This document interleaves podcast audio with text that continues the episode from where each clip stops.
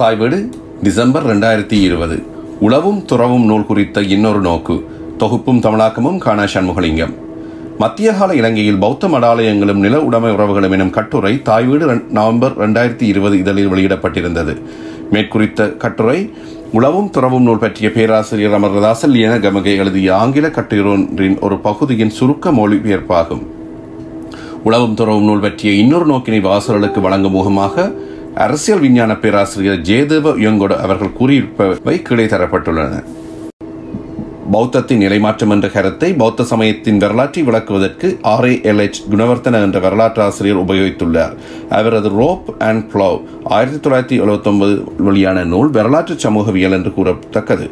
இந்த ஆய்வு மத்திய கால இலங்கையில் பிக்குகள் சமூகம் நிலப்பிரபுக்கள் வர்க்கத்தின் செல்வாக்குள்ள ஒரு தனிப்பிரிவாகவும் சமூகத்தின் வர்க்க உறவு கட்டமைப்பில் பொருளாதார நலன்கள் சார்ந்த ஒரு பிரிவாகவும் மாறி இருந்தமையை எடுத்து காட்டியது.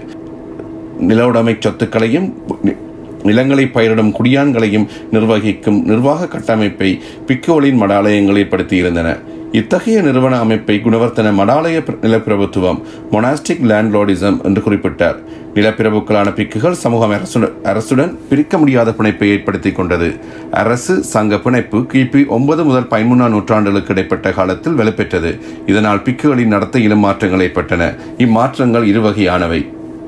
பிக்குகளின் வாழ்வியல் மனப்பாங்கு மாறியது. அவர்களுக்கு விதிக்கப்பட்ட ஒழுக்க நெறிகளுக்கும் பொருளியல் அரசியல் ஆகிய உலகியல் சார் நடவடிக்கைகளுக்கும் இடையிலான இடைவெளி பெருகியதால் இம்மாற்றம் ஏற்பட்டது. இரண்டாவதாக பிக்குகளின் சங்க நிறு கட்டமைப்பிலும் மாற்றங்கள் ஏற்பட்டன.